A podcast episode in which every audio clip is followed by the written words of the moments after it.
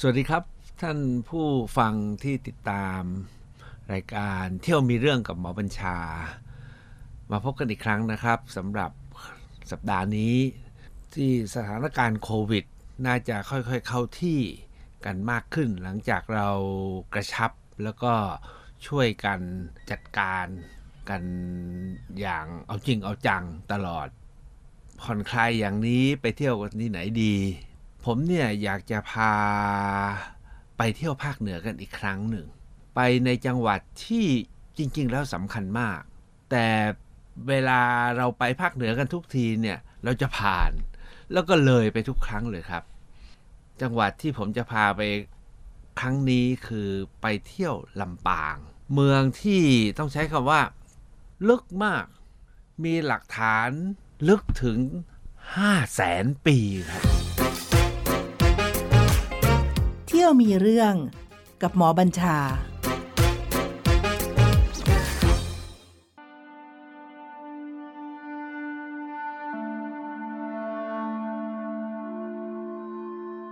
ลำปางในความเข้าใจของพวกเราทั่ว ๆ ไปทุกวันนี้เนี่ยอาจจะไม่มีความระลึกถึงอย่างโดดเด่นเหมือนจังหวัดภาคเหนืออื่น ๆ เช่นเชียงใหม่ เชียงราย หรือแม้กระทั่งแม่ฮ่องสอน เอาหรือกระทั่งจังหวัดน่านก็เถอะ จังหวัดลำปางเนี่ยจริงๆแล้วเป็นเมืองสำคัญมากๆ ต้นของเจ้าเจ็ดตนที่มาปกครองเชียงใหม่ สืบมาในยุคท้ายสุดเนี่ยนะครับ ก็ไปจากลำปาง แต่ลำปางกลายเป็นทางผ่านที่ทุกคนผ่านทุกคนเลย ทุกคนผ่านทุกคนเลย เพราะมันมีปลายทางที่อยากไปมากกว่า แล้วบอกว่าเดี๋ยวค่อยมา เดี๋ยวค่อยมาไปเชียงใหม่กันก่อน ไปเชียงรายกัน หรือไม่ก็ไปแม่ฮ่องสอนนะครับ สุดท้ายลำปางเนี่ยกลายเป็นจังหวัดผ่าน หรือแวะมาสักแป๊บหนึ่งนะครับ อย่างเช่นไปเชียงใหม่แล้วค่อยวกมาลำปางแล้วก็กลับฉะนั้นวันนี้เนี่ยจะชวนท่านทั้งหลายไปเที่ยวลำปางกัน แล้วผมจะพาย้อนยุคไปสัก 5 0 0แสนปี ลำปางทุกวันนี้ถ้าเวลาเราไปในตลาดลำปางเนี่ยนะครับ ซึ่งมีสะพานไก่มีย่านการค้าไปดูเครื่องถ้วยไปดูไปเที่ยวกาดตองก้า ไปย่านตลาดทุกวันนี้เนี่ยจริง ๆ ตลาดทุกวันนี้นะเป็นเมืองที่เรียกว่าเมืองนครลำปาง เพิ่งจะค่อยๆเติบโตมาไม่ช้าไม่นานมานี้เอง แต่จริงๆแล้วเนี่ยหัวใจของลำปางถ้าหากว่าจะไปเที่ยวเนี่ยนะครับ มีอีกสองเมืองซึ่งย้อนไปอีกนิดหนึ่งแล้วก็อยู่เหนือไปจากนครลำปางก็คือที่เขลางนคร แล้วก็เวียงละคร อยากจะเริ่มด้วยการไปที่เขลางนคร เขลางนครเนี่ยมีหัวมีหัวใจเป็นพระธาตุสำคัญมากของเมืองลำปาง ว่ากันว่ารูปผังเมืองเนี่ยเป็นรูป หอยสัง ท่านไม่ต้องไปดูนะว่าหอยสังอยู่ตรงไหน ก็ต้องโหลดดู Google ดูแผนที่เอาแล้วกันเป็นรูปเหมือนเหมือนกับหอยสังนะครับ แต่หัวใจที่จะต้องไปแล้วไปทุกครั้งก็ต้องไปไปล่าสุดเนี่ยผมไม่ได้ไปที่นี่แต่ไปห่างๆหน่อยหนึ่งนะครับ เพราะว่าไปทุกครั้งก็ไปทุกทีก็คือที่วัดพระธาตุดอนเต้านะครับ พระธาตุดอนเต้าเนี่ยมี ตำนานมีประวัติมีเรื่องราว เอาสรุปสั้นๆแล้วกันนะครับ ก็คือเป็นที่เคยประดิษฐานพระแก้วดอนเต้าถามว่าพระแก้วดอนเต้าเนี่ยต่างกับพระแก้วมรกตไหมหรือพระแก้วอื่น ๆ ที่มีอยู่ทั่วประเทศไทยไหมพระแก้วดอนเต้าเนี่ยผมไปอ่านประวัติแล้วเนี่ยมีบางอย่างคล้ายๆกัน ก็คือปรารถนาอยากจะสร้างพระ แต่ไม่ใช่เป็นกษัตริย์นะครับ เป็นพระองค์หนึ่งอยากจะสร้างพระแก้ว แต่หาพระแก้วไม่ได้ แล้วปรากฏว่ามีอุบาสิกาคนหนึ่งนะครับ ที่เป็นขหบดีอยู่ไม่ไกลจากวัด ก็รู้ว่าพระอยากจะสร้างพระแก้ว ก็เลยอธิษฐานขอให้ได้แก้วมา ปรากฏว่านางสุชาดาผู้นี้เนี่ยมีสวนแตงครับ แล้วก็อยู่อยู่ แตงผลหนึ่งนะฮะเกิดขึ้นมาในสวนของเธอแล้วข้างในเป็นแก้ว ก็เลยเอาแก้วมาถวายพระ จากนั้นก็มีเรื่องเหมือนกับพระแก้วมรกตเลยครับ มีพระอินทร์ฮะพระอินทร์มาช่วยในการแกะให้เป็นพระเป็นรูปพระแก้วก็กลายเป็นพระแก้วที่ประดิษฐานอยู่ที่ดอนนั้นเขาเรียกว่าม่อนดอนเต้า เป็นดอนที่เต้ามะเต้าอะลูกแตงคือมะเต้า แก้วพระแก้วดอนเต้า ก็สร้างเป็นองค์พระธาตุเจดีย์สวยมากอยู่บนเนินนะครับ ผมไปครั้งแรกสุดเนี่ยผมจ้างสามล้อพาขึ้นไป ปรากฏว่าสามล้อเนี่ยถีบไม่ขึ้น ผมต้องเข็นสามล้อขึ้นไปด้วยนะครับ อันนี้เหตุการณ์เมื่อสักประมาณ20 กว่าปีแล้วนะครับเเรื่องที่พระแก้วพระแก้วดอนเต้าเนี่ยมีเรื่องซับซ้อนเกิดขึ้น2อสเรื่อง ซึ่งเป็นปริศนา จนว่ากันว่าเป็นคำสาปโดยซ้ำไปนะฮะที่ทำให้เมืองลำปางเนี่ยเหมือนกับถูกสาปเเรื่องเล่าเขาบอกว่าพระนางสุชาดาเนี่ยเป็นคนที่ศรัทธาแล้วก็นับถือพระมากก็ถวายลูกแก้วจนแกะเป็นพระเป็นพระแก้วแล้วก็สร้างเป็นพระธาตุนะครับ แต่คนเนี่ยก็ไปกล่าวว่าสงสัยเธอจะมีอะไรกับครูบา จนสุดท้ายเนี่ย ก็มีการตัดสินนะว่าให้พาไปประหาร โดยข้อกล่าวหาดังกล่าวพระนางสุชาดาเนี่ยก็เลยถูกประหารชีวิตโดยว่ากันว่านะฮะเธอบอกว่าถ้าไม่จริงนะฮะแล้วพอตัดคอแล้วเนี่ยถ้าเลือดกระฉูดขึ้นพุ่งขึ้นฟ้าเนี่ยก็ขอให้เมืองนี้ถูกสาบก็จริงๆ เวลาเขาตัดคอคนเนี่ยเลือดก็พุ่งขึ้นฟ้าทั้งนั้นนะครับสำหรับผมในฐานะที่เป็นหมอนะครับ แต่ในท้องเรื่องในตำนานเนี่ยก็บอกว่าพอตัดถึงเลือดพุ่งขึ้นฟ้า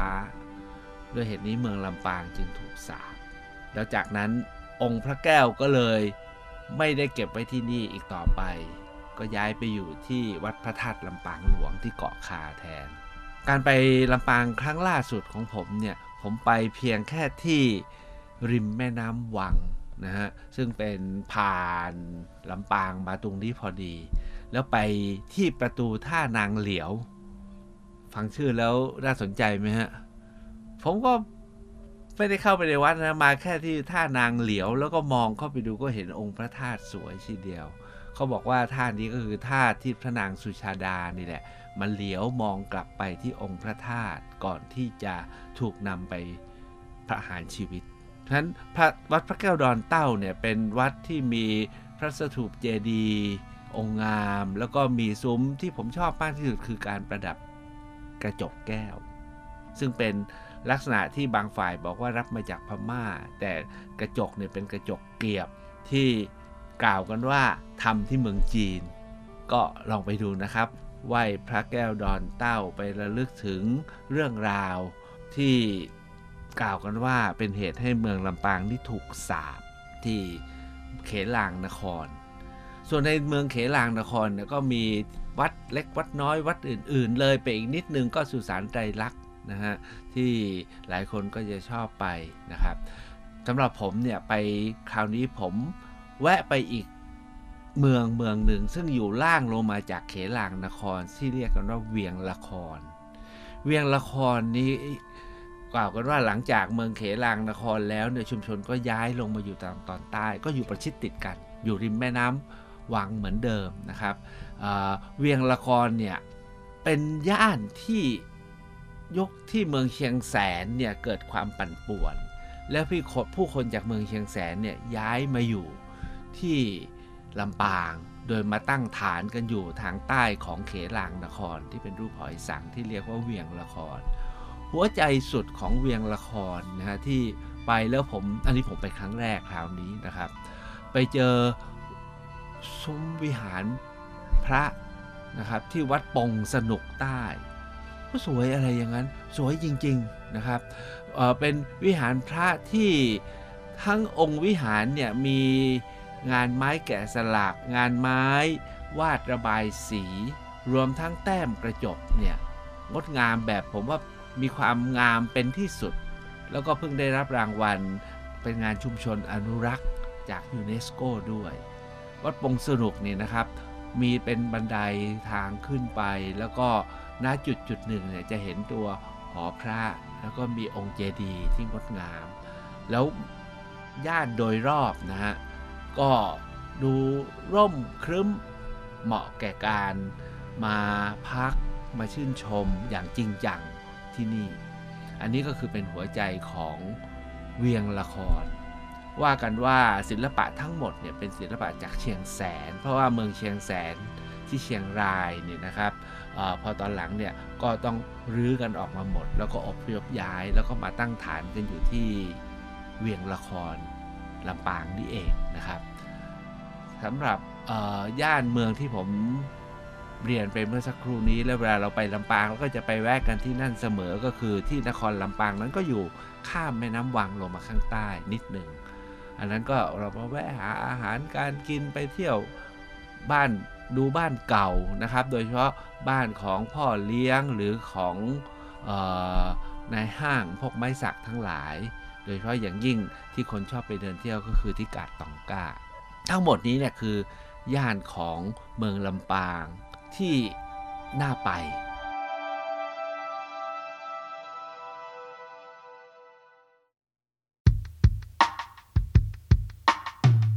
อีกย่านหนึ่งนะครับตะกี้นี้ได้พูดถึงเรื่องของพระแก้วดอนเต้าเนี่ยที่ตอนหลังเนี่ยถูกย้ายออกจากวัดพระแก้วดอนเต้าเอาไปไว้ที่ไหน ย่านที่สองที่ถ้าไปลำปางแล้วไม่ไปไม่ได้ก็คือที่ย่านอำเภอเกาะคา ที่นี่เป็นชุมทางของเรื่องราวเชิงประวัติศาสตร์ แล้วก็วัดสวยนะครับ สวยแบบต้องใช้คำว่าเราเคยพาคณะกันไป หรือว่าแม้กระทั่งพี่น้องผมไป ทุกคนบอกว่านี่มันเป็นวัดที่สวยที่สุดในประเทศเลยนะครับ ผมเองตอนบวชผมก็เคยไปอยู่ที่นี่นะฮะ ก็ไปขอจำวัดแต่จำวัดแค่คืนเดียว ด้วยความที่ว่าจำได้ว่าวัดนี้งามที่สุดและสงบและร่มรื่น แล้วก็เป็นวัดที่ยังอยู่เหมือนกับเป็นเวียง เข้าใจคำว่าเป็นเวียงไหมฮะเป็นซิตาเดลคือมีรั้วรอบขอบชิด แล้วเป็นเขตวัดอันร่มร่มรื่น แล้วเป็นปริมณฑลที่ชัดเจนนะครับ วัดนี้ก็คือวัดพระธาตุลำปางหลวงอยู่ที่เกาะคา วัดพระธาตุลำปางหลวงเนี่ยนะครับ ถ้าไปเนี่ยนะหลายคนจะนั่งรถเข้าไปจนถึง ผมขอแนะนำว่าอย่านะครับ ขอให้ไปที่บันไดทางขึ้นหน้าวัดองค์พระธาตุแล้วก็เดินขึ้นบันไดไปไม่ได้สูงมากเลยครับ เราจะไปเจอซุ้มประตูโขง พอไปเจอซุ้มประตูโขงที่งามเนี่ยมองเข้าไปเนี่ยนะครับจะเห็นวิหาร แล้วก็เห็นองค์พระธาตุเจดีย์ที่ผมต้องใช้ก็ว่า งามมากๆอยู่ในวิหารคดซึ่งมีลานทรายที่งดงามมีวิหารลายคำอยู่ข้างๆ และที่สำคัญนะครับที่ด้านหลังองค์พระธาตุเนี่ยมีคล้ายๆเป็นมนดบ แล้วปรากฏว่าครั้งหนึ่งมีคนเข้าไปในมนดบแล้วก็ปิดประตู ปรากฏว่ามีรูเข็มทำให้เห็นองค์พระธาตุลำปางหลวงเนี่ยกลับฉายอยู่บนพื้น แบบอัศจรรย์มากเลย อันนี้ก็คือวัดพระธาตุลำปางหลวง ไปที่วัดพระธาตุลำปางหลวงแล้วเนี่ยที่พลาดไม่ได้คือปราสาทที่ประดิษฐานพระประธานที่วิหารหน้าหน้าขององค์พระธาตุ อันนี้สวยมากนะครับ เป็นงานปูนปั้นแล้วปิดทองนะครับ แล้วก็มีองค์พระประธานอยู่ข้างใน อันนี้เป็นลักษณะกูบแบบทางภาคเหนือที่เขาทำกัน ก็อยากจะให้ไปแล้ว งานชิ้นนี้ขึ้นปกหนังสือขึ้นปฏิทิน ยุคหนึ่งมาอย่างแบบถ้าหลายท่านไปบอกอ๋ออันนี้เองชิ้นนี้เององค์นี้เองนะครับ รวมทั้งธรรมาทที่งดงามมาก อยากให้แวะเข้าไปดูมีหม้อปุรณคตะอยู่ที่ธรรมาทก็งามที่เรียกว่าเป็นหม้อน้ำมนต์นะครับนั่นก็เป็นจุดที่ต้องไม่พลาด แล้วก่อนที่จะออกจากวัดพระธาตุลำปางหลวงนะครับ ต้องไปนพัสการพระแก้วดอนเต้าให้ได้ ทุกวันนี้เนี่ยท่านเอามาเก็บรักษาไว้ที่วัดพระธาตุลำปางหลวงนี้ก็เป็นองค์พระแก้วที่ถ้าถามว่าพระแก้วที่ขึ้นชื่อในประเทศไทยเนี่ยก็มีพระแก้วมรกตแล้วก็พระแก้วดอนเต้านี่แหละครับที่ขึ้นชื่อ นอกนั้นก็เป็นพระแก้วบุษยรัตน์หรือพระแก้วอื่นๆเนี่ยเพิ่งปรากฏชื่อกันขึ้นมาในระยะหลังไม่ได้เป็นมีการรับรู้อย่างกว้างขวาง อย่างพระแก้วดอนเต้า ออกจากวัดพระธาตุลำปางหลวงนี้นะครับอำเภอเกาะคาเนี่ยมีวัดสำคัญสำคัญที่ ผมก็ยังอยากใช้คำว่าไม่ไปก็เสียดายนะครับ วัดหนึ่งเนี่ยผมไปมาหลายครั้งแล้ว เพราะว่ามีชื่อเสียงโด่งดังแบบเดียวกับพระธาตุลำปางหลวง เพราะว่ามีวิหารอยู่ข้างๆองค์พระธาตุแล้วก็มีภาพ ภาพกับพระธาตุกับหัวฉายผ่านกล้องรูเข็มที่ผนัง พระวิหารลงไปที่พื้นด้วย จริงๆแล้วเนี่ยที่วัดนี้เนี่ยมีชื่อเสียงก่อนคนรับรู้ก่อนแล้วตอนหลังที่วัดพระธาตุลำปางหลวง ก็บอกว่าวัดพระธาตุลำปางหลวงก็มี วัดนี้ก็คือวัดพระธาตุจอมปิง ชื่อว่าจอมปิงเนี่ยนะฮะไอเราก็งงเนาะ เอ๊ะลำปางทำไมพระธาตุจอมปิงมาอยู่ที่จังหวัดลำปาง เพราะที่จังหวัดลำปางเนี่ยมีเป็นแม่น้ำวัง แม่น้ำปิงไม่ได้ผ่านลำปางเราก็ว่าถามไปถามมาเขาบอกว่าคำไม่ใช่จอมแม่จอมปิง คือไม่ใช่จอมของแม่น้ำปิงหรอกแต่เป็นที่ที่มีพระลอยแม่น้ำวังมาแล้วมาจมที่นี่ คนลำปางเขาบอกจมปิ้ง จมปิ้ง พระลอยมาแล้วก็จมปิ้ง ก็เลย กลายเป็นณตำแหน่งที่หน้าองค์พระธาตุองค์หน้าวัดนี้ก็เลยเรียกว่าวัดจมปิ้งพอสร้างพระธาตุก็เลยเป็นพระธาตุจอมปิงเพราะเป็นพระธาตุจมปิ้งก็คงจะไม่งามนะครับ อันนี้ก็สนุกสนุกฟังไว้เป็นเกล็ด แต่ที่สำคัญของพระธาตุจอมปิงเนี่ยนอกจากภาพพระธาตุที่ผ่านกล้องรูเข็มบนผนัง แล้วเนี่ยก็มีหลักฐานสำคัญอยู่ในพิพิธภัณฑ์วัด ที่ผมถูกสั่งให้แวะเข้าไปดู เพราะว่าเป็นเพราะว่ามีลูกปัดอยู่จำนวนหนึงด้วย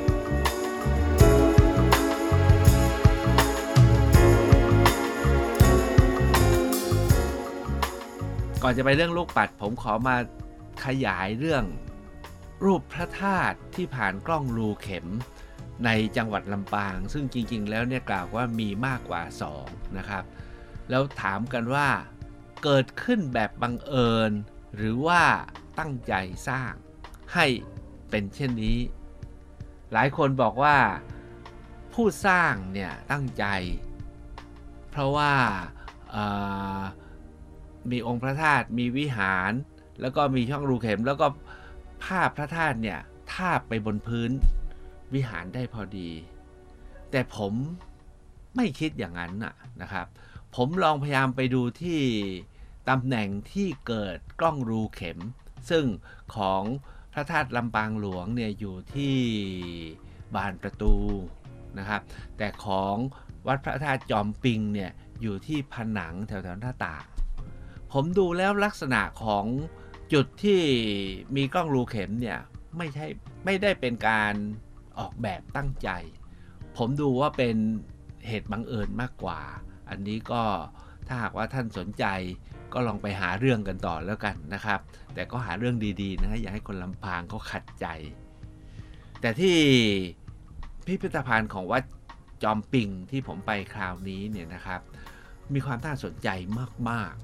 ๆทำให้เราพบหลักฐานสำคัญที่ถามว่าสำคัญแค่ไหน ส่วนใหญ่เนี่ยเวลาเราพูดถึงประวัติของลำปางเนี่ยนะครับ ก็ย้อนไปได้สักประมาณประมาณ 6-700 ปี ไปไม่ลึกไปกว่านั้นน่ะบางคนบอกถึงทวารวดีก็พูดถึงพระ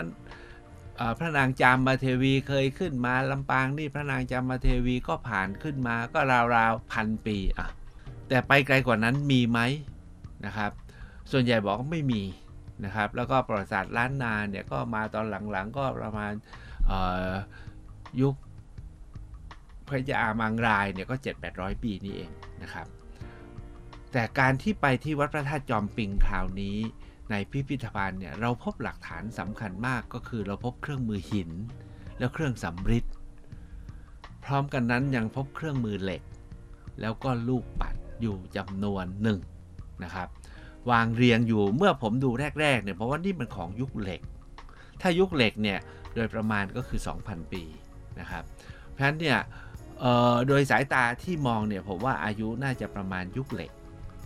นะครับแล้วสัมพันธ์กับเครื่องมือเหล็กที่เจอพวกสิวพวกขวานเหล็กทั้งหลาย เครื่องมือสำริดที่เจอเนี่ยมีแบ่งเป็นสองพวก พวกหนึ่งก็คือเป็นพวกกำไรสำริดคล้าย ๆ กับบ้านเชียง คล้ายๆกับที่พบที่วังไฮลำปาง พบคล้ายๆกับพบที่สุขโขทัยแต่อีกชุดหนึ่งก็เป็นเครื่องสำริดคล้ายๆ กับทางพวกขอมลบบุรี หรือเขมร เพราะฉะนั้นเนี่ยตัดของพวกขอมลบบุรีเขมรออกเนี่ยก็กลับมาในยุคสำริดหรือยุคเหล็กเนี่ยถ้าเป็นเช่นนั้นจริงก็น่าจะถึง 2,000 ปี ก็ได้พยายามถามพระและถามคนที่ ช่วยกันดูแลและจัดพิพิธภัณฑ์นี้นะครับ คุณครูท่านหนึ่งที่บอกว่าร่วมขุดด้วยเมื่อ 3-40 ปีที่แล้วเนี่ยบอกว่าจริงๆเนี่ยพบจากการขุดร่องน้ำหลังวัด แล้วก็เจอเป็นหลุมศพ แล้วก็มีหลักฐานเหล่านี้อยู่ในหลุมศพ แล้วในหมู่บ้านเนี่ยก็มีการขุดถนนก็เจออีกเหมือนกันเพราะฉะนั้นสรุปว่าเป็นหลุมศพนะครับ ของ ผู้คนแต่ก่อนเสียดายแต่ว่ากรมศิลปากรไม่ได้ทำการขุดค้นตามโบราณคดีต่อ แต่จากการพิเคราะห์ร่วมกันกับคุณวลัยลักษณ์ทรงสิริ ซึ่งไปด้วยกันในครั้งนั้นเนี่ยเราก็เชื่อได้ว่าน่าจะร่วมสมัยต่อสำริดมาถึงยุคเหล็ก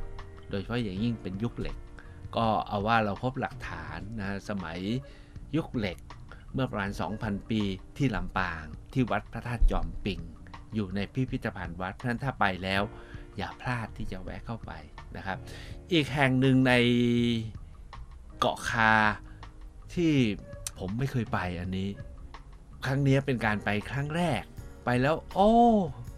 นี่เองที่เป็นต้นแบบของการเอาซุ้มประตูโขงไปสร้างโรงแรมที่มีชื่อเสียงแห่งหนึ่งในจังหวัดเชียงใหม่ แล้วได้รับการกล่าวขานกันหลายอย่างทั้งแบบที่ชื่นชมว่าโอ้เอาสถาปัตยกรรม ท้องถิ่นมาสร้างเป็น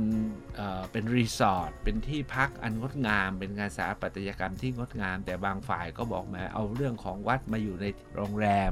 ก็ขึ้นนะก็อันนี้ก็เป็นทัศนะที่แตกต่างกัน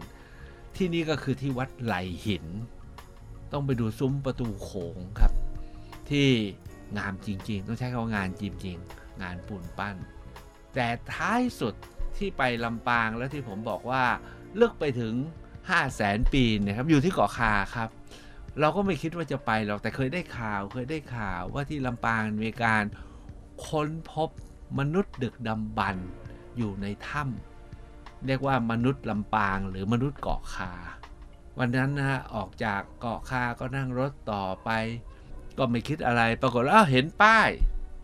ว่ามนุษย์บึกดำบัน Homo erectus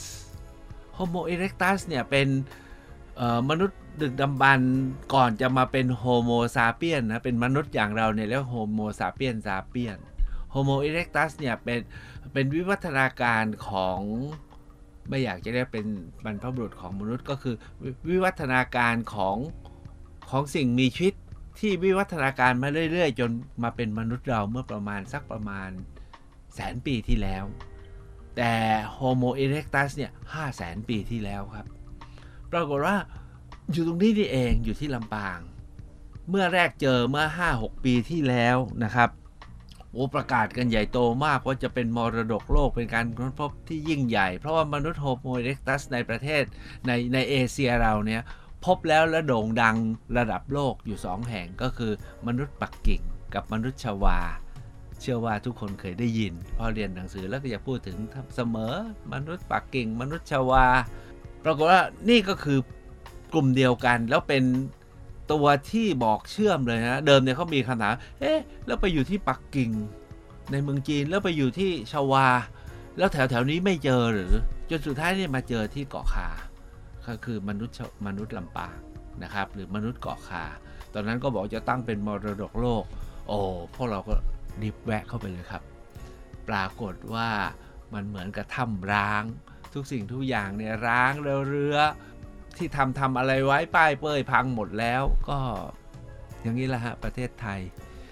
แต่ที่สำคัญก็คือเราได้ไปเห็นได้ไปพบนะครับ ผมเนี่ยเคยไปจนถึงแหล่งที่เขาพบมนุษย์ชวา ที่เกาะชวาไปคนเดียวนะครับ เมื่อ 10 กว่าปีที่แล้ว โอ้โห เห็นที่เกาะคากับเห็นที่ชวาแล้วเนี่ยผม เศร้าใจที่นู่นนะเขาทำเป็นพิพิธภัณฑ์ยิ่งใหญ่แล้วมีข้อมูลสำหรับการศึกษาค้นคว้ามากมาย ไปแล้วตื่นตาตื่นใจเคยพยายามจะไปดูที่เขาเจอมนุษย์ปักกิ่งยังไปไม่ถึง แต่เจอที่มนุษย์เกาะคาเนี่ยนะครับออถอดใจ แต่ยังไงก็ตามก็มีความสำคัญครับท้ายสุดถ้าหากว่าพอมีเวลา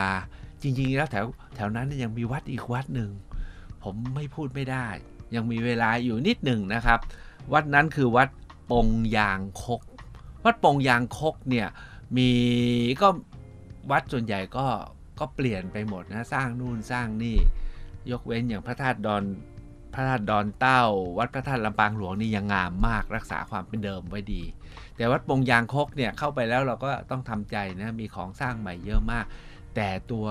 วิหารของวัดปงยางคกเนี่ยอยากให้ไปดู เป็นงานไม้แล้วก็ลายทอง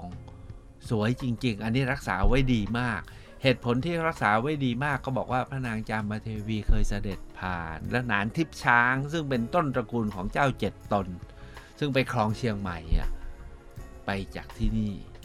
นะครับเพราะฉะนั้นถ้าไปลำปางแล้ว หลายคนคงบอกว่าหมอแกไปแต่เที่ยววัด ก็ทุกอย่างมันอยู่ในวัดอะ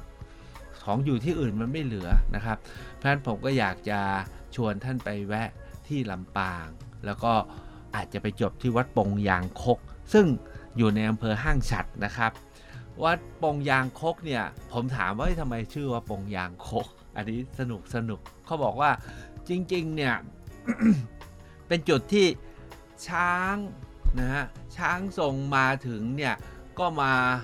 นบพักไว้ ชื่อเดิมคือกู่ช้างนบ กู่จ้างนบ ผมยังงงๆว่ามันมากลายเป็นปงยางคกได้ยังไง อันนี้ก็ไม่ค่อยเข้าใจไปกันเถอะครับ โดยเฉพาะอย่างยิ่งถ้ำมนุษย์เกาะคา แม้จะไม่มีอะไรให้เห็นนะครับ แต่เราก็ได้ไปถึงที่ที่เป็นหลักเป็นแหล่งของมนุษย์ดึกดำบรรพ์5แสนปี